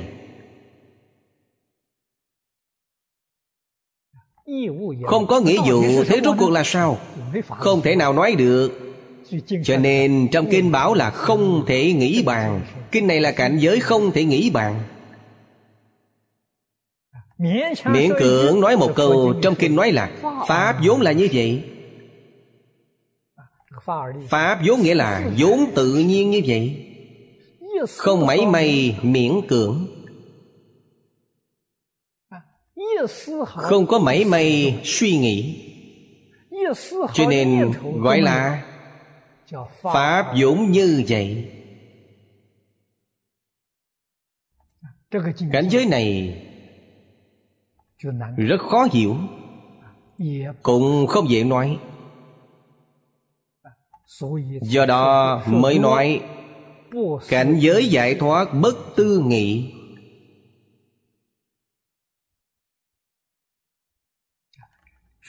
Đây là vô lượng chư phật giác ngộ vô lượng chư phật bao quát. Thân đại thừa và tiểu thừa. Tiểu thừa thì có tứ quả tứ hương.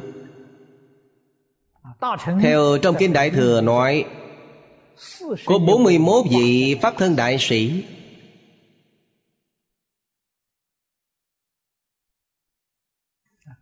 Các vị ấy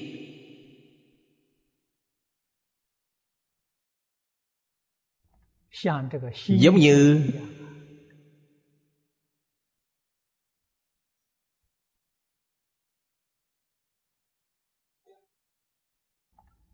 Những ngôi sao ở khắp hư không. Không chỗ nào không hiện thân. Không lúc nào không hiện thân. Chúng sanh có cảm Họ liền có ứng hiện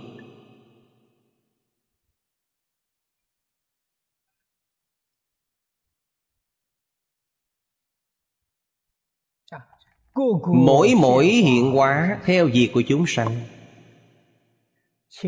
Đại sư Thanh Lương giảng cho chúng ta Một câu này đầy đủ Tam luân nhiếp hóa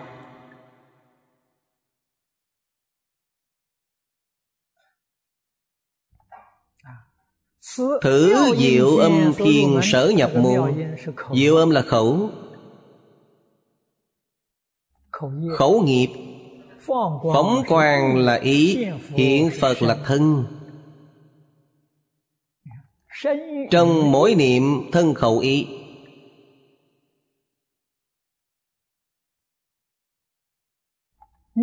Đều là gì?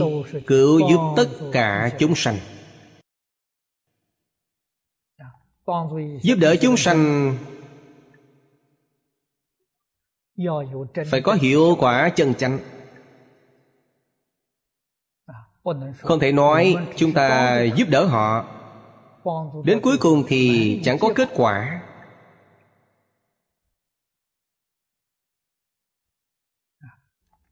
Vậy thì chúng ta có lỗi. Nhất định phải có kết quả cho nên trong kinh nói là hiện hóa. Quá chính là kết quả. Chúng sanh thật sự Có sự thay đổi.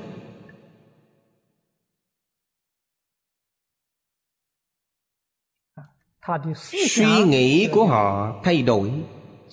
Kiến giải cũng có thay đổi. Những việc làm hàng ngày cũng thay đổi.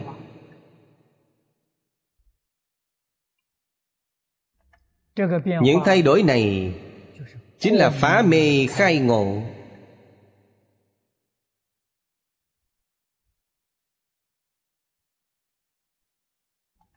Đoạn ác tu thiện.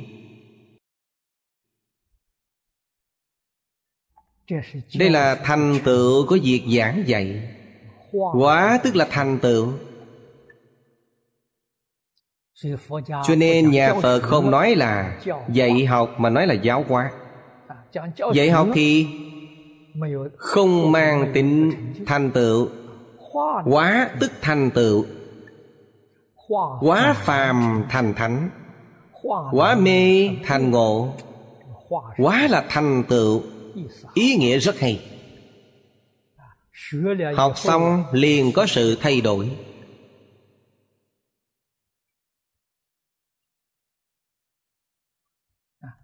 Ở trước Tinh tú diệu âm trang nghiêm thiên dương đã trình bày. Pháp ngày ấy chứng đắc chính là Phóng quang hiện Phật Tam Luân nhiếp hóa Giải thoát môn. Cho nên bài tán tụng Hoàn toàn tương ưng Với chỗ chứng đắc của Ngài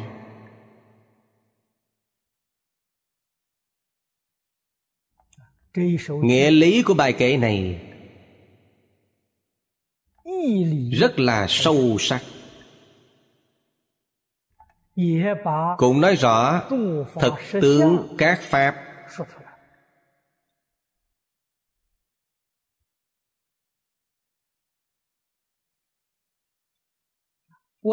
Giang tự ngắn gọn Thực tế chỉ có 21 chữ 21 chữ này Có thể bao hàm Tất cả Pháp của Phật.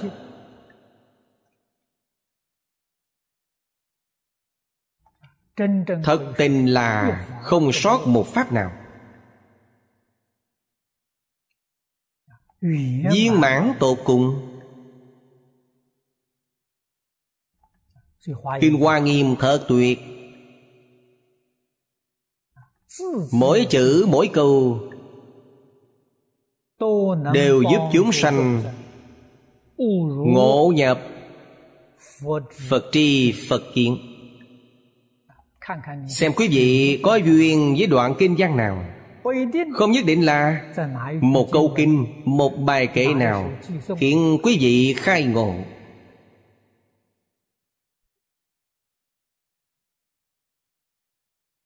Nhân tố quan trọng nhất chính là có khai ngộ hay không? Tâm quý vị thanh tịnh hay không? Chân thành không? Chỉ cần tâm chân thành thanh tịnh thì hy vọng sẽ khai ngộ. Chính là nghĩa chân thật mà trước đã giảng. Thật sự chân thật sẽ dễ khai ngộ. Không thể để tâm không thanh tịnh không chân thành hay thanh tịnh chân thành không chỉ nói ta ở trong niệm phật đường nghe kinh tâm chân thành thanh tịnh. Ở trong niệm phật đường niệm phật nghe kinh tâm chân thành thanh tịnh. Như vậy cũng chưa đủ trong đời sống hàng ngày hoặc trong đối nhân xử thế, đều phải chân thành, thanh tịnh mới có thể ngộ nhập. Nếu việc vào phật đường và sinh hoạt tách rời nhau thì vĩnh viễn không thể ngộ nhập vào cảnh giới này phải hiểu rõ phật pháp và pháp thế gian phật đường và cuộc sống là một chứ không phải hai. Vậy mới có khả năng ngộ nhập.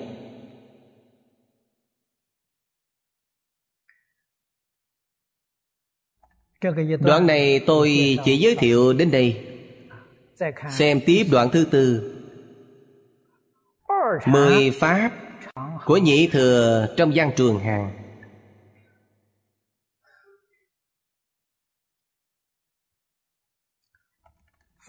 Phục thứ khả ái nhạo quang minh thiên dương. Đắc hằng thọ tịch tịnh lạc.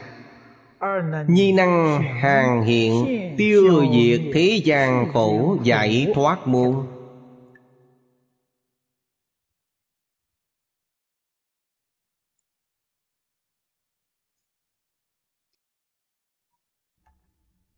Nhĩ thiền thiên. Cũng có Mười vị thượng thủ. Làm tượng trưng. Vị thứ nhất. Khả ái nhạo quang minh thiên dương. Danh hiệu thiên dương Tôi đã giới thiệu ở đoạn trước, Chúng ta hoàn toàn tính lược, Không lặp lại nữa. Chúng ta chú ý đến Pháp môn chứng đắc của Ngài. Chỗ chứng đắc của Ngài Chính là hằng thọ tịch tịnh lạc.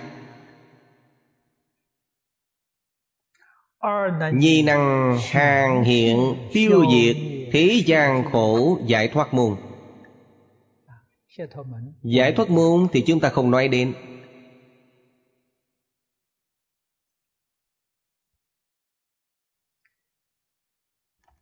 Người thế gian Lấy gì làm vui?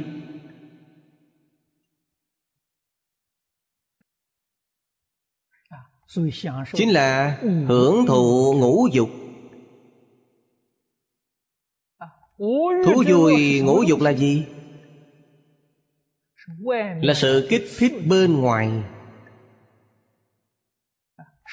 Thật sự nói hơi khó nghe một chút. Việc này giống như hít ma túy.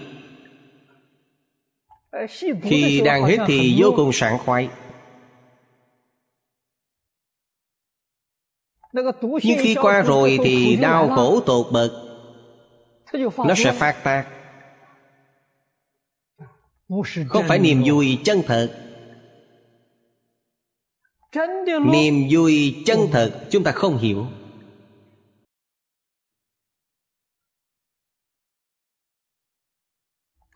Chư Phật Bồ Tát Thị hiện bên cạnh Mà chúng ta không biết đón nhận. Tự nghĩ có gì vui đâu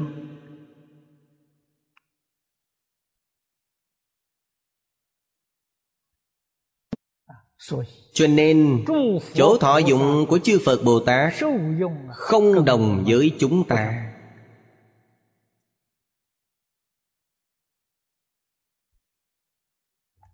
Đại sư Thanh Lương Giảng câu tịch tịnh lạc này có hai nghĩa. Thứ nhất là Bên trong chứng chân lạc Đây không phải là giả. Kinh Phật thường nói là có năm loại. Một là nhân, Hai là quả, Ba là khổ đối trừ, Bốn là đoạn thọ, Năm là vô não hại.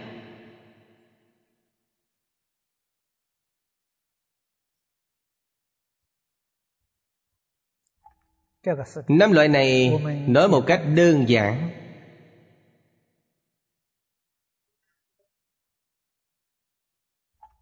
Nhân. Nhất định phải hiểu được nhân của lạc. Nhân của khổ thì không được vui Thế nào là nhân của lạc? Nhân hành lợi ích chúng sanh là lạc Tu nhân này thì được vui.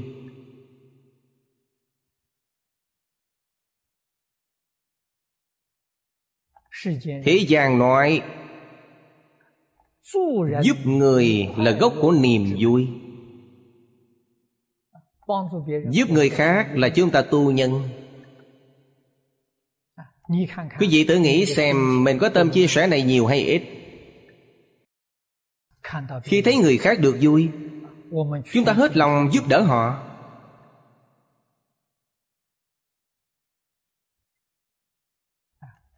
Đây là nhân của vui. Vì sao được quả vui? Trong kinh thường nói, trên thì làm thiên dương. Đời sau quý vị sẽ được quả vui.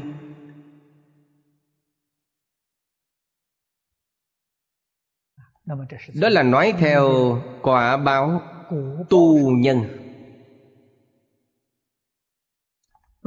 Nếu chúng ta làm tổn hại người khác. Tự mình mong cầu một chút lợi. Đó là sai lầm. Đó là nhân của khổ. Mặc dù chúng ta được chút vui được chút lợi ích mà lương tâm không an ổn.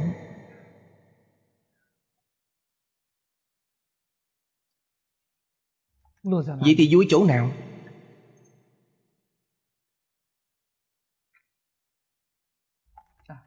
một đời không những không làm tổn hại người khác mà cũng không khởi một ý niệm để tổn hại người khác. Đây là nhân vui chân chánh. Một người thông minh có trí tuệ phải tu học như thế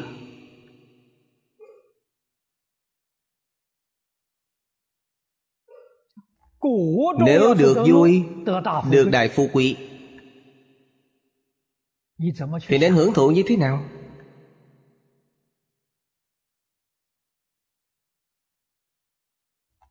Nếu hưởng hết niềm vui này niềm vui mà hưởng hết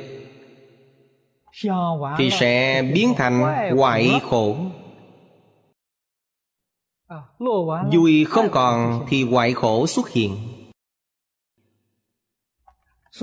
Cho nên quý vị phải biết cách hưởng thọ quả lạc. Cùng hưởng với chúng sanh.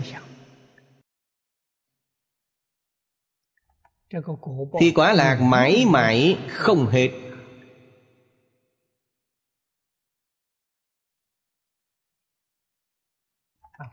những gì làm đế dương đều là nhờ quá khứ tu đại phước đức. nên mới được hưởng phước báo lớn như thế lời giáo huấn của các bậc thánh hiền. giáo huấn vua nên làm thế nào? cùng vui với dân. vậy là đúng. họ biết cách hưởng thụ câu này không phải chỉ nói cho vua, mà đối với tất cả những người có phước báo đều nên học theo.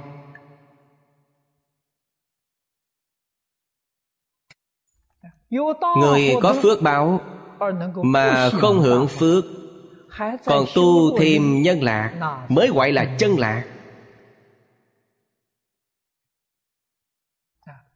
Người này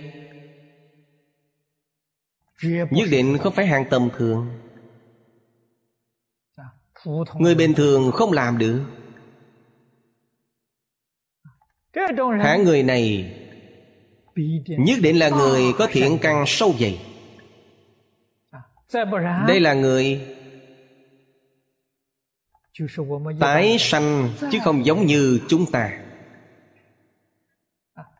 Người tái sanh là chư phật bồ tát thị hiện không phải phàm phu. Phàm. Phu làm không xong.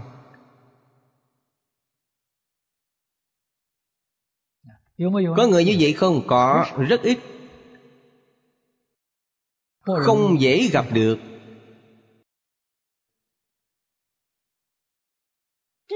Niềm vui thứ ba chính là lìa khổ lìa khổ. Tức là vui.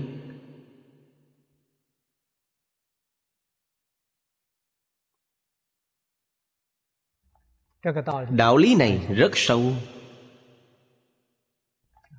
Ngày nay chúng ta có nhiều thứ để hưởng thụ.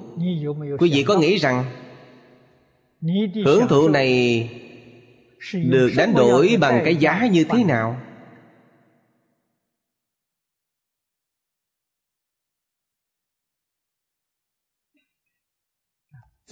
con người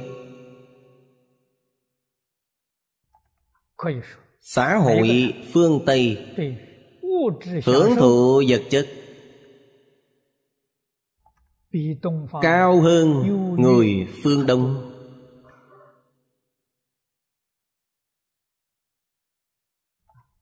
phương tiện đi lại và việc ăn mặc đầy đủ hơn người phương đông.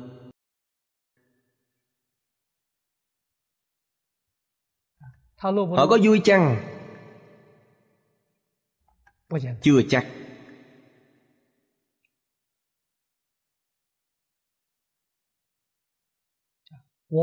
Như những năm 1992-93 Tôi lần đầu trở về thăm quê hương. Cùng đi với tôi là hàng quán trưởng. Cô ấy trở về nhà mình. Bạn bè thân quyến cô ấy rất nhiều.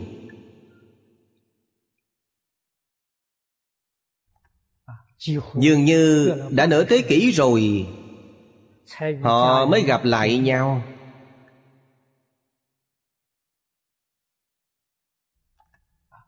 Cho nên bày một bữa tiệc rất lớn.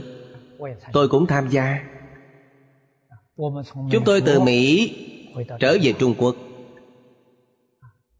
Dân chúng đại lục hâm mộ lối sống của người Mỹ. Nhà nào cũng rộng lớn. Nhà nào cũng có tivi Lúc bấy giờ ở đại lục vẫn chưa có. Mà ở Mỹ, nhà nào cũng có xe hơi. Cho nên rất ngưỡng mộ. Tôi nói thật với họ Quý vị không cần thấy người Mỹ Giàu có cỡ nào. Thật ra vẫn không hơn gì bạn. Họ nghe như vậy đều ngớ ngẩn. Nghĩ rằng vì sao không hơn chúng ta? Tôi hỏi một câu. Hiện tại quý vị trong đây có mấy chục người Tôi hỏi quý vị một câu. Trong tất cả các vị Có người nào thiếu nợ không? Mọi người nhìn nhau Không có ai thiếu nợ cả.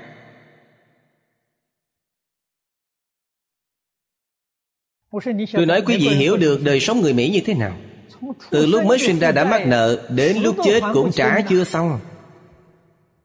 Làm sao mà hơn quý vị được?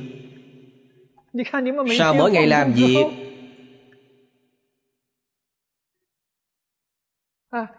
Quý vị bắt ghế ngồi ra đầu ngõ Tán ngẫu thoải mái。Nhâm nhi ly rượu với vài hạt đậu phộng rang người nước ngoài không có được giây phút thoải mái này họ rất bận rộn trong cuộc sống。mỗi ngày đều đi làm tại sao phải làm để trả nợ？sự thật là như vậy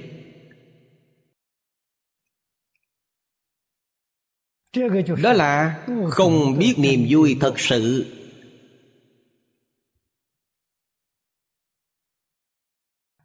Đây là sự khác biệt giữa văn hóa phương tây và phương đông.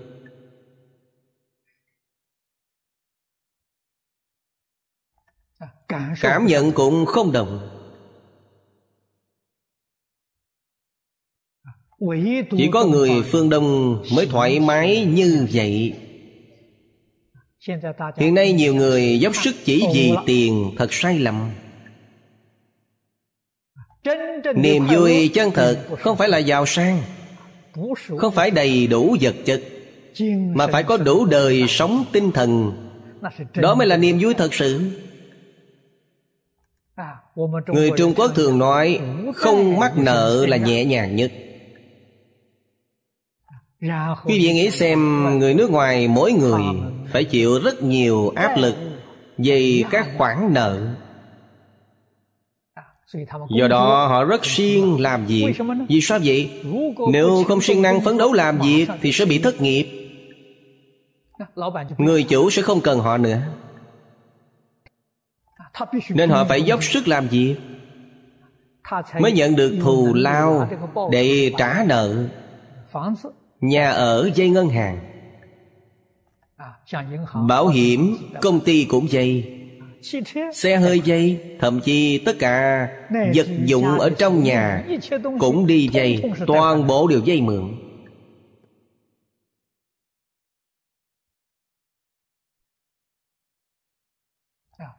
Chẳng có một thứ gì là không dây. Thu nhập của họ ở xã hội Mỹ, Nộp thuế là một phần ba. Trả nợ một phần ba. Chỉ còn một phần ba là của mình Chẳng còn bao nhiêu tiền nữa.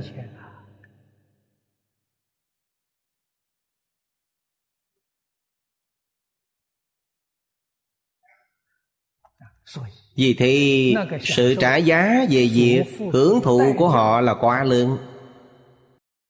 Được ít hơn mất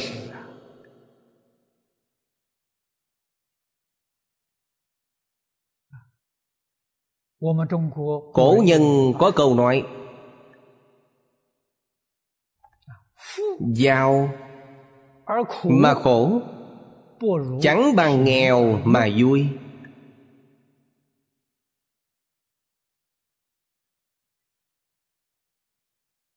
Câu này nói rất chí lý Rất xác thực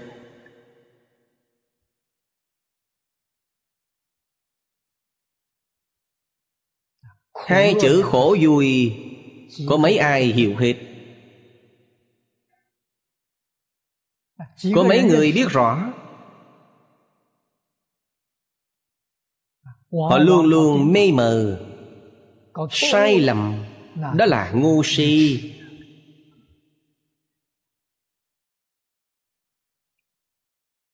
Niềm vui thứ tư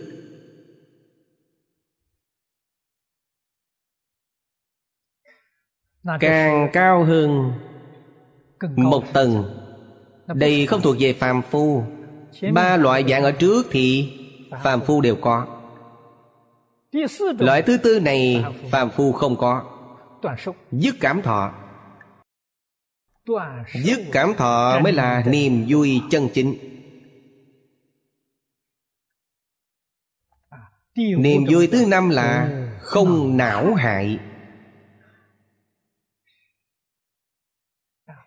hoàn toàn không có tâm niệm, não hại tất cả chúng sanh. Đương nhiên, cũng không có hành vi não hại chúng sanh. Đây là niềm vui chỉ thánh nhân xuất thế mới có. Thuộc về niềm vui tịch tịnh. Niềm vui tịch tịnh có sâu cạn khác nhau. Thời gian giảng hôm nay đã hết. Ngày mai sẽ giảng tiếp. A ni tho pho a ni tho pho. A ni tho pho.